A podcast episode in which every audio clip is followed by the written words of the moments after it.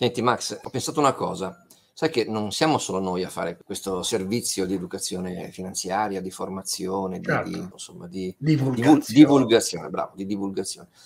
Che ne pensi di fare una puntata di coabitazione, una mezz'oretta? Eh, ma con chi? Non hai detto con chi. Prima volevo sapere che ne pensi certo, in generale. Assolutamente, dipende da, da con, chi, con, chi, lo facciamo. Ma pensavo di farla con uh, Edufin, è? Ah, con Massimo e Annalisa. Massimo Formulano e Annalisa Lo Spinoso. Ottimo.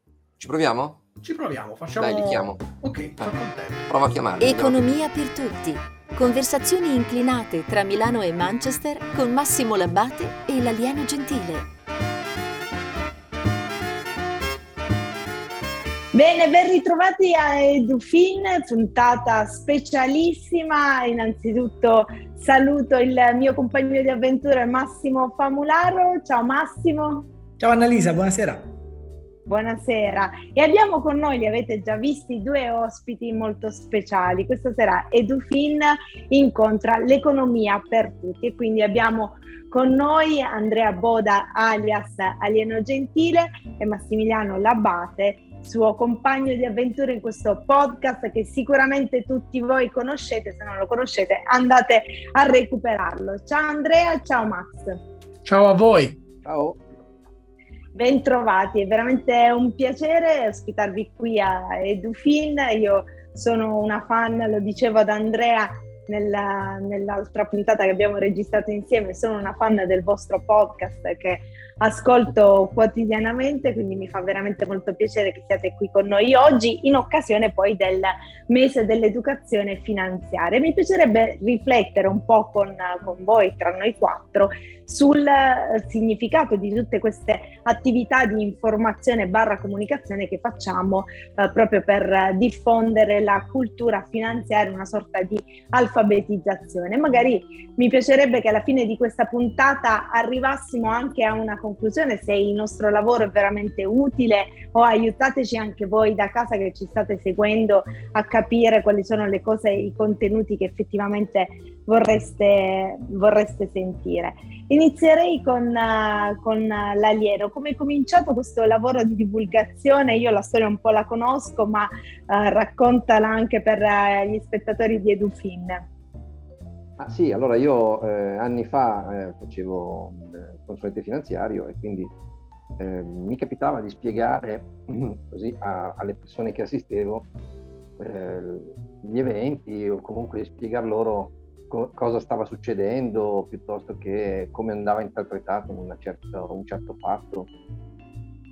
E mh, mi sono accorto che insomma molte volte mi capitava di ripetere le stesse spiegazioni a diverse persone in varie occasioni. Quindi, eh, siccome in passato eh, disegnavo siti web, anni, anni, molti anni fa, nella preistoria di internet, eh, mi sono detto, ma mh, perché non metti quello che diresti alle persone eh, ogni volta, lo metti su, lo scrivi, fai un articolo, fai un blog, insomma, no? E, e così, insomma, destinato a queste 40 persone circa, è nato il mio primo blog che era Bimbo Alieno, quando ero un po' più giovane di così, potevo permettermi quel nickname. e, e, e, da lì poi le cose hanno cominciato a prendere un altro, un altro, un altro abbrivio, diciamo, perché eh, i contatti sono diventati un po' più di quei 40 eh, eh, destinatari iniziali e, e le iniziative poi dopo sono sono nate una sull'altra. L'ultima è questa di questo, di questo podcast che, che, è nato per merito esclusivo di Max, bisogna riconoscerglielo. Ecco, come vi siete incontrati tu e Max? Ma questo lo dico io allora, dai.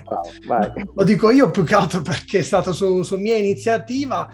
Io sono uno sperimentatore, sono uno, infatti su questo ci siamo ritrovati poi in pienissima sintesi con, con Andrea e un bel giorno lo seguivo da tempo su Twitter e lo ritenevo, lo ritengo tuttora uno dei migliori divulgatori sull'economia, ma non solo sull'economia, a lui piace andare a spaziare molto, andare molto sull'aspetto più relativo alla società, um, ha, un, un, modo tutto suo di parlare di economia, anche con ironia, uh, con simpatia. E un bel giorno gli ho detto, ma guarda, perché non, non, pensi a fare un podcast? Lui, ma, ma, in realtà non avevo voglia di fare io il podcast con lui, avevo semplicemente detto perché non fai un podcast? E lui immediatamente mi ha risposto dicendomi facciamolo io in prima battuta avevo detto ti aiuto a farlo, non avevo minimamente pensato all'idea di fare io il podcast con lui, nonostante sia uno che venga, vengo dalla radio, ho fatto programmi radiofonici, mi piace, ma in quel caso volevo, essere, volevo dargli un contributo, diciamo, tecnico. Ed invece lui ha detto no, facciamolo insieme. Eh, facciamolo insieme e quindi devo dire che alla fine ci è capitato di diventare poi una coppia di fatto perché funzioniamo probabilmente dal punto di vista umano quando parliamo. Poi chiaramente ci siamo dati ruoli e io faccio un po' l'uomo della strada, faccio quello che fa le domande, qualche volta so qualcosa, qualche volta non so nulla, facilmente, eh, quindi facendo le domande come l'uomo della strada, come colui che non sa, cerco di essere l'ascoltatore tipo del nostro programma e così pian piano siamo arrivati alla seconda edizione probabilmente all'inizio non, non, scommettevamo neanche noi di arrivare alla decima, dodicesima puntata, poi siamo arrivati, forse la prossima sarà la trentanovesima, la quarantesima, non, non ricordo neanche. L'abbiamo già fatta la quarantesima. Eh, vedi, adesso, poi ha preso tutto in mano lui, fa anche che lui la sigla, fa tutto lui e quindi io mi, mi, mi metto lì e, perché si è fatto prendere. Ma adesso faccio un attimo io il conduttore e chiedo a voi come chi vi ha messi insieme e per quale ragione vi, ha me, vi hanno messi insieme. Massimo, vuoi rispondere tu per prima? Eh, Annalisa, Annalisa. Io conoscevo Costantino De Blasi e anche Michele Boldrin e per, ovviamente per lavoro li avevo invitati in trasmissione e loro mi avevano detto perché non collabori con noi, con uh, Liberi Oltre, eh, canale che tra l'altro io seguivo, quindi ho detto va carino. E, e Costantino mi disse eh, c'è Massimo che è molto bravo nel lavoro di comunicazione, di divulgazione, è interessato all'educazione finanziaria, lui aveva appena pubblicato un libro e quindi gli ho scritto, anche noi ci siamo scritti, in realtà Massimo non ci siamo mai incontrati, ora riflettevo quando loro raccontavano la loro storia, noi non ci siamo mai incontrati perché era eh, considerata piena pandemia, probabilmente era um, l'inverno scorso, quindi comunque era anche un po' difficile incontrarsi e spostarsi e quindi da lì è nata l'idea di fare Edufin. Anche noi all'inizio l'abbiamo un po' provata così, buttata giù e poi alla fine è diventato un format eh, che spero insomma piaccia. Abbiamo avuto dei riscontri anche un po', eh, dei bei riscontri, dei riscontri positivi. A questo punto tocca a Massimo, quindi gli faccio una domanda, visto che noi siamo i due conduttori e loro sono quelli che danno le risposte. A questo punto, Massimo, la prima considerazione che faccio, che mi, che, che, che mi è venuta poi di fare quando abbiamo iniziato questo prodotto, prodotto nostro e anche l'attività che fate sia tu che Andrea con altri sistemi, in buona sostanza la, l'economia in generale eh, non è un tipo di materia che viene affrontata sin da quando si è piccoli, cioè diciamo nella scuola di primo e secondo grado non esiste assolutamente come base e lo ritengo una cosa assolutamente folle considerando quanto importante sia l'economia sia da quel punto di vista personale sia dal punto di vista oggi della politica, probabilmente l'economia viene ancora prima della politica. Quindi penso che questo tipo di attività come la vostra, come la nostra siano quasi un sistema per poter eh, dare le basi eh, al, alle persone che infatti noi abbiamo trovato riscontro. Sei d'accordo su questo? Nasce anche per questo il, la vostra avventura?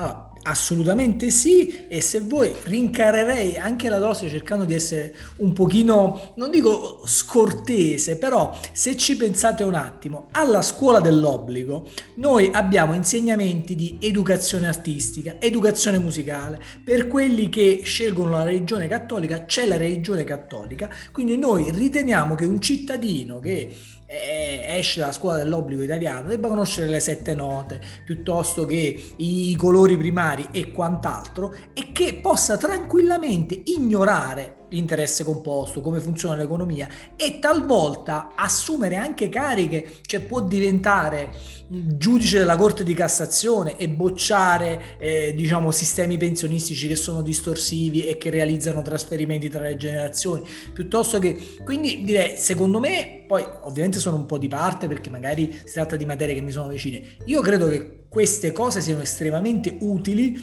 per eh, capire come funziona il mondo, per limitare i danni che possono venire. Vediamo anche nell'Unione Europea ci sono adesso leggi contro il sovraindebitamento, cioè c'è questa idea della protezione del consumatore, ci sono persone che sostanzialmente magari si indebitano oltre le loro capacità e poi bisogna intervenire e tanti altri disastri.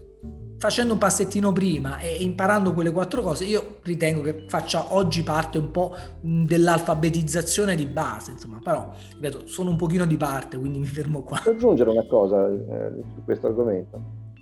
eh, eh, non è nemmeno un problema di domanda, nel senso che eh, a me è capitato di fare eh, in scuole medie, scuole superiori, licei, eccetera, delle, delle ore pro bono di, di, di, educazione economica, educazione finanziaria e ho trovato dei ragazzi sempre interessatissimi, curiosissimi, desiderosi di, di conoscere, pieni di domande. Quindi non è nemmeno da dire che sarebbe una roba che gli vai ad imporre controvoglia, diciamo, anzi troveresti oppure eh, ricettiva, domanda ricettiva, insomma. Sì, sì, è proprio una, una, questione di forse anche culturale, perché non lo so, i soldi eh, sono sempre considerati una cosa a volte sporca, o sbaglio, anche da insegnare ai bambini. È un buon punto questo, sì.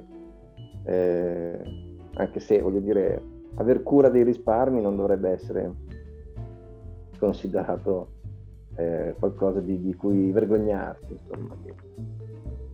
Però è vero, ecco, sì, Andrea. È un punto che non avevo considerato, ma ci sta. Perché io, mi è capitato di parlare anche con uh, una scuola elementare, insomma avevo proposto anche uh, dei corsi, dicevo no ma sono troppo piccoli lì adesso, insegnarli uh, è come se gli, li indirizzassi a qualcosa che devono sapere il più tardi possibile, invece sarebbe tutto il contrario. Ecco Andrea, tu dicevi prima, mi chiedevano sempre le stesse cose eh, i, miei, i miei clienti, ma adesso che magari sentono anche i tuoi podcast, ti vedono un po' ovunque, quali domande ti fanno? No, beh, allora adesso eh, io non faccio più il consulente finanziario, eh, mi occupo di gestire, mh, diciamo, parlo con i mercati, parlo molto meno con le persone, eh, quindi mh, mi capita di meno, però è vero che ci sono eh, dei clienti che eh, comunque eh, dopo tanti anni che si erano abituati a parlare, a parlare con me continuano a cercare me, con cui si è instaurato un rapporto che va al di là del, del lavoro, eccetera e devo dire che il fatto di da parte loro ricevere eh, i miei iscritti piuttosto che andarseli a cercare, piuttosto che eh, trovarli in giro o vedere, eh, ascoltare qualche puntata del podcast, fa sì che quando ci incontriamo il livello della conversazione parte già da un livello eh, più elevato, no? perché loro hanno già acquisito dei dati di base, hanno già acquisito eh, il mio punto di vista prevalentemente su determinate faccende, perché insomma poi eh, generalmente cerco di stare abbastanza eh, sulla palla su quello che succede, no? quindi quest'anno si è parlato tantissimo di inflazione, del fatto che manca la roba, del fatto che insomma di quello che sta accadendo in Cina eh, in, in, in una, sembra una serie a puntate con episodi scritti da, da George Martin per la verità perché insomma ogni volta muore qualcuno eh, sono settori economici non, non personaggi ma ogni volta che il regolatore cinese prende la penna in mano succede qualcosa. E quindi insomma quest'anno c'è stato da divertirsi molto con questi, con questi temi e, e, poi dopo tante volte trovavano il contenuto eh, sui, sui, miei canali in qualche maniera e poi lo trovavano qualche settimana dopo, qualche mese dopo sulle, sui canali invece come dire mainstream, no? quindi al telegiornale piuttosto che eh, Quindi erano contenti di, di saper certo. interpretare le notizie. Avevano acquisito le chiavi in anticipo di decifrare. Max, che... che cosa hai imparato in queste 40 puntate in, in estrema sintesi? Ah, innanzitutto un approccio nei confronti dell'economia che è un po' quello che, che dice spesso Andrea, questo pensiero per cui l'economia è regolata da numeri, che sembrerebbe eh, i numeri sembrano essere lì fermi, una cosa sicura, ma invece poi l'economia è soprattutto legata agli esseri umani e gli esseri umani cambiano facilmente le loro idee. Lo diciamo spesso, lo dice spesso Andrea e mi ci fa pensare. Uno dei motivi per cui l'economia poi è davvero interessante anche nelle previsioni, alcune volte fanno ridere le previsioni perché le previsioni soprattutto a lungo termine, poi eh, le torri gemelle, una pandemia ti cambiano completamente lo scenario o sopra- soprattutto anche fare previsioni su quello che poi è il comportamento degli esseri umani è impossibile perché appunto gli esseri umani sono uh, imprevedibili. Questo è l'aspetto che mi piace di più e che facciamo emergere, che fa emergere Andrea ogni volta facendoci capire che poi nell'analisi dell'economia non bisogna essere poi così rigidi nel dire le cose, bisogna fare degli scenari naturalmente, ma è impossibile prevedere quello che accadrà e quindi attraverso l'economia si fa anche una lettura della, della società. Eh, io a questo punto voglio fare poi una domanda a Massimo perché faccio quello che risponde, ma poi fa anche le domande, ci incrociamo eh, nel fare le domande perché io faccio le domande più che dare risposte come fa Annalisa con te Massimo. Annalisa diceva una cosa prima che mi ha fatto pensare quando diceva sull'economia una cosa quasi sporca. Ecco, da questo punto di vista notavo questa differenza profonda del rapporto che gli italiani hanno col denaro e di quello che invece hanno ad esempio gli inglesi. Io vivo in Inghilterra, una cultura completamente diversa rispetto al denaro che probabilmente affonda le radici sulla religione, sulla cultura. Noi con il denaro abbiamo sempre avuto un problema, eh, pro- un problema su quanto, se guadagni tanto, il fallimento. Cosa ne pensi da questo punto di vista, Massimo? L'audio, un classico. Eh, io neanche a farlo apposta. Ehm, eh, tra le altre cose faccio anche un podcast per la fondazione Inaudi e neanche a farlo apposta in una delle tipo la penultima puntata ho rammentato un, um, un, aneddoto che c'era sul libro di geometria di quando io facevo il ginnasio. E c'era questo aneddoto del maestro Euclide che camminava con i suoi discepoli e praticamente um, un discepolo chiede maestro ma io eh, che, quale utile posso ricavare dallo studio della geometria? E il maestro gli fa maestro chiama un servo e dice dagli una moneta perché questo è uno di quelli che non studia se non ricava un utile da quello che e quindi c'è sta cosa e dico poi facevo potremmo partire un, un, un, diciamo, una derivata sulla cultura, il liceo classico e quant'altro. Però quando io leggevo sta cosa, convinto sì, la cultura è una roba, e c'era, ti dico in me, anche insomma un po' in famiglia, questa idea che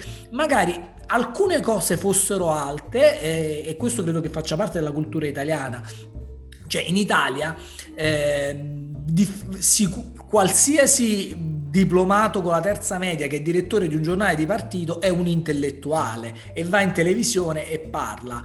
Rita Levi Montalcini, Carlo Rubio, un premio Nobel per la fisica, fai fatica a dire che sia un intellettuale perché, cioè, secondo me, nella cultura italiana c'è una predominanza un po', se vogliamo, del sapere, a parte che c'è l'idea che esista una contrapposizione fra sapere umanistico, sapere eh, scientifico, cosa in cui io non credo. Ma questa differenza di valori, secondo me, si trasmette anche all'idea che ci siano delle cose che, siano, che sono più manuali, eh, più terrene e questo secondo me eh, incide anche ne- nella gestione delle cose, per cui sai, magari anche l'idea di delegare, di affidarsi molto agli intermediari e, e far sentire occhiali. Quindi assolutamente io direi che è qualcosa che mi sentirei di dire oggi eh, anche insieme a Annalisa, penso insieme a voi io cercherei culturalmente di combattere perché io credo che insomma una delle cose questa qui è anche un po' una battaglia, una battaglia contro eh, eh, le informazioni sbagliate, incomplete e fuorvianti, perché voglio dire, l'altro tema per cui uno fa queste cose è anche perché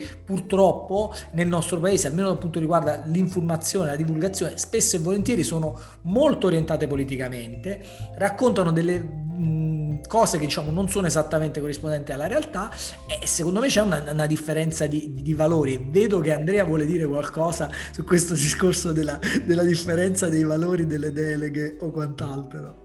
No, che mi, mi domando, eh, approfitto de, de, di Max un attimo, mi domando se in Inghilterra eh, che, che, verbo si usa su, abbinato a stock market, perché da noi c'è questa locuzione che io detesto che è giocare in borsa? che secondo me la racconta molto lunga su quale sia l'approccio, come dire... Eh, Qui invece è proprio una cosa seria.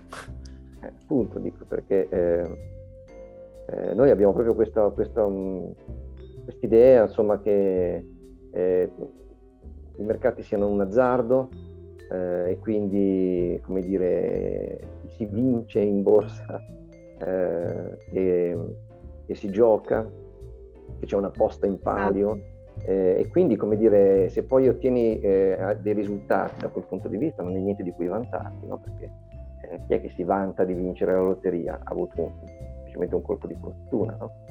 Eh, quindi eh, andando proprio alla, alla, radice, secondo me, non, non so se, se mh, qualche telegiornale inglese ha mai aperto dicendo bruciati in borsa eh, 12 mila miliardi di sterline. Bruciare, proprio il termine di bruciare in borsa, sì, è proprio una questione sì, di grammatica anche dei giornali molte volte. Eh. Ecco, non diciamo che è sempre colpa dei giornalisti, però. No, no, ma io... Difendo la categoria anche. Io sono giornalista come te, però sono abbastanza critico, soprattutto quando vedo no, le differenze no, fra l'Italia e l'Inghilterra su certi, su certi approcci, soprattutto sull'economia, ma questo abbiamo detto culturale in generale. Ecco, tornando a questa riflessione che è un ottimo spunto di partenza, eh, un'altra differenza probabilmente anche tra l'Italia e l'Inghilterra come diceva Massimo, questo voler delegare sempre agli altri, probabilmente in Inghilterra sono più eh, responsabili dei loro stessi risparmi o comunque si rendono più consapevoli di quelli che sono i loro risparmi, mentre in Italia c'è anche questa, questo limite, molti dicono eh ma io tanto non le capisco quelle cose, mi è spesso capitato di sentire tante persone che conosco personalmente dicono no io i video tuoi non li posso sentire perché tanto non le capisco queste cose, quindi eh, penso che il lavoro che, che fate voi, che cerchiamo di fare noi anche di divulgazione con un linguaggio semplice, eh, sia molto importante perché se è vero che bisogna affidarsi a professionisti per avere una consulenza eh, insomma, professionale, però eh, come diceva Andrea, andare già con un filtro a capire determinate notizie è una cosa veramente molto importante. La senti questa differenza, Max?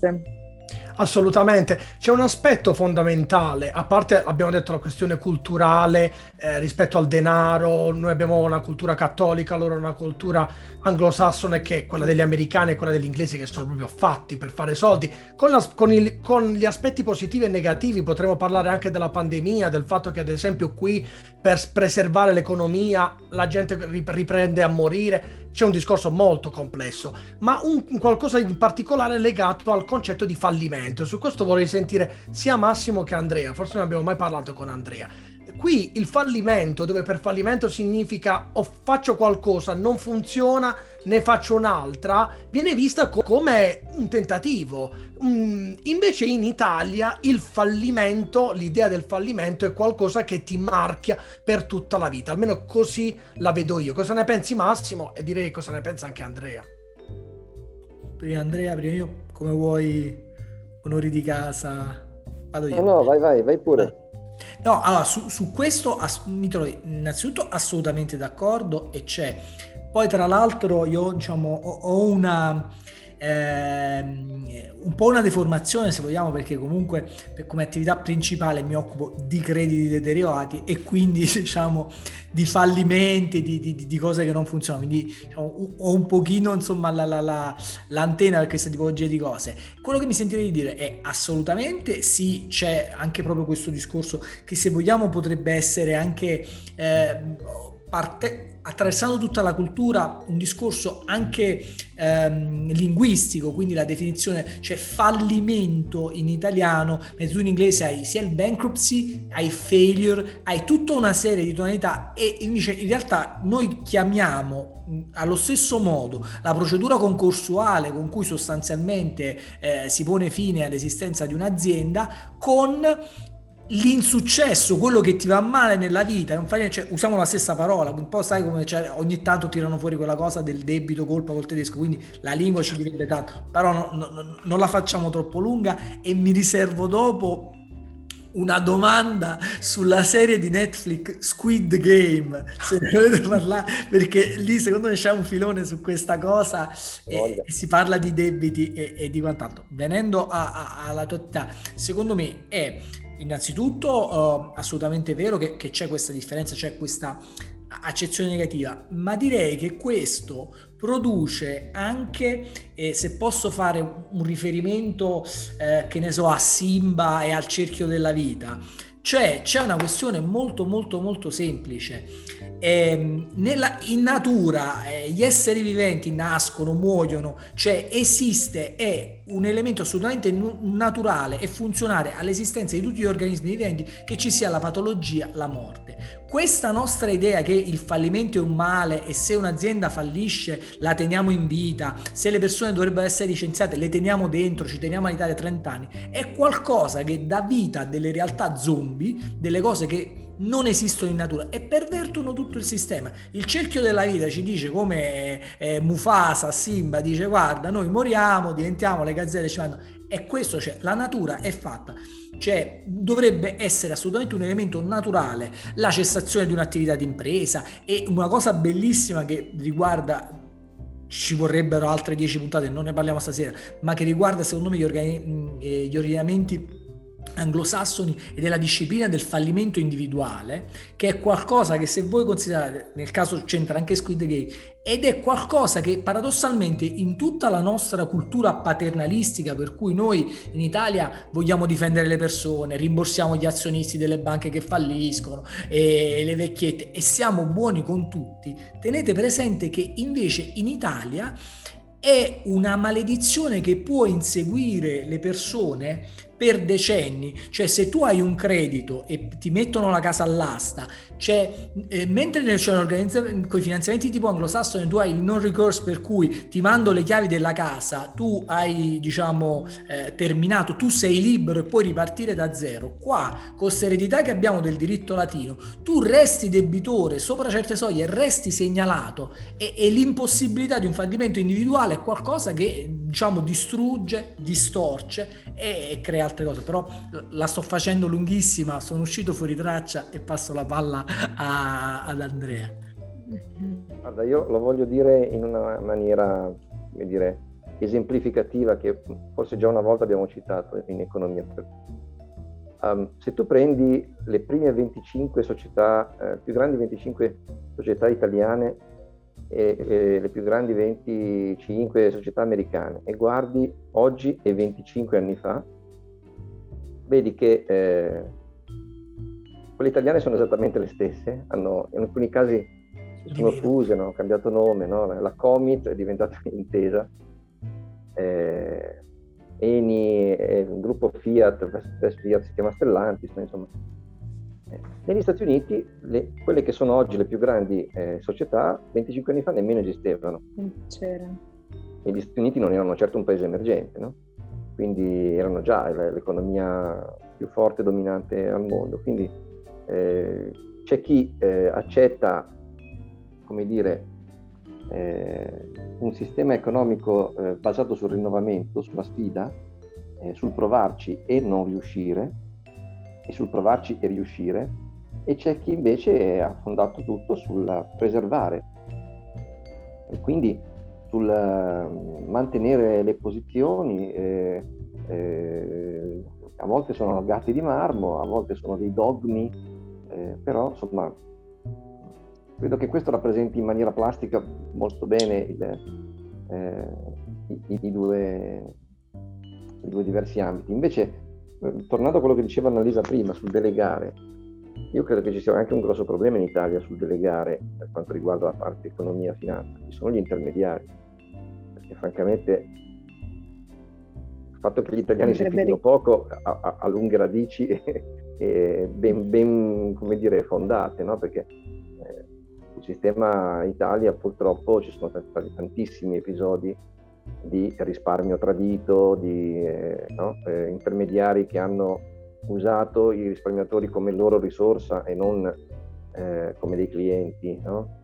Sono un sacco di persone che si sono rivolte in banca eh, convinte di trovare davanti un consulente e si sono trovate davanti un venditore. E con tutto quello esatto. che poi esatto. eventualmente è venuto, venuto fuori. Quindi eh, il fatto de- della difficoltà di delegare concedo molti alibi agli italiani, diciamo, anche se naturalmente eh, bisognerebbe imparare a farlo. Eh. Bisogna imparare a trovare il, il, l'interlocutore giusto a cui, a cui delegare E poi però eh, procedere. Però ecco. anche qui le, avremmo sicuramente meno truffe se eh, ci fosse una maggiore conoscenza proprio della materia. Indubbiamente.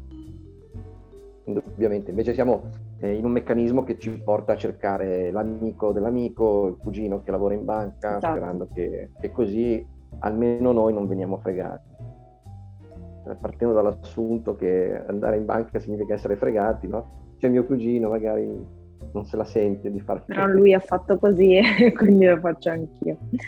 Bene, come Max mi insegna, siamo arrivati a 30, oltre 30 minuti e quindi eh, abbiamo finito il tempo utile per, per i social. Starei eh, veramente tantissimo altro tempo a chiacchierare con voi, molto piacevole. Ringrazio te Andrea, ringrazio Max, Massimo come sempre. Eh, speriamo di riavervi presto qui ai Dufin. E poi venite anche voi da, da noi, vi ospitiamo. Con Quando... piacere, così proviamo l'emozione del podcast. Ma, ma, già questa è una puntata di, di, economia per tutti con dentro i Dufin e di Edufin. Passo il file audio, cioè, a parte che puoi estrarre dal video. Insomma. Sì, infatti, infatti abbiamo fatto questo crossover, è stato... Beh, ringraziamo anche Fabio che è il nostro eh, ascoltatore campione, eh, perché è, per me è fondamentale avere sempre l'ascoltatore di riferimento, perché è quello che poi ti dà il feedback su quello che fai, perché io e Andrea sì, ci confrontiamo, eh, ma poi sono gli altri che ti devono giudicare? E uno come Fabio che è amante de, sia di voi che di noi e che ci ha, ci ha fatto mettere insieme eh, a lui spesso chiediamo lui è un po' troppo entusiasta noi siamo un po' più critici ogni tanto con Andrea diciamo ma forse questo è troppo pesante poi invece quella che è pesante risulta essere eh, più leggera. Comunque grazie grazie a voi per il lavoro che fate anche veramente splendido. E grazie a Fabio che ci sta guardando. Ciao Fabio Grazie ancora, buona continuazione di serata e grazie a tutti quelli che ci hanno ascoltato. Ciao a tutti. Grazie ragazzi, buon lavoro, complimenti. Economia per tutti. Conversazioni inclinate tra Milano e Manchester con Massimo Labbate e l'alieno gentile.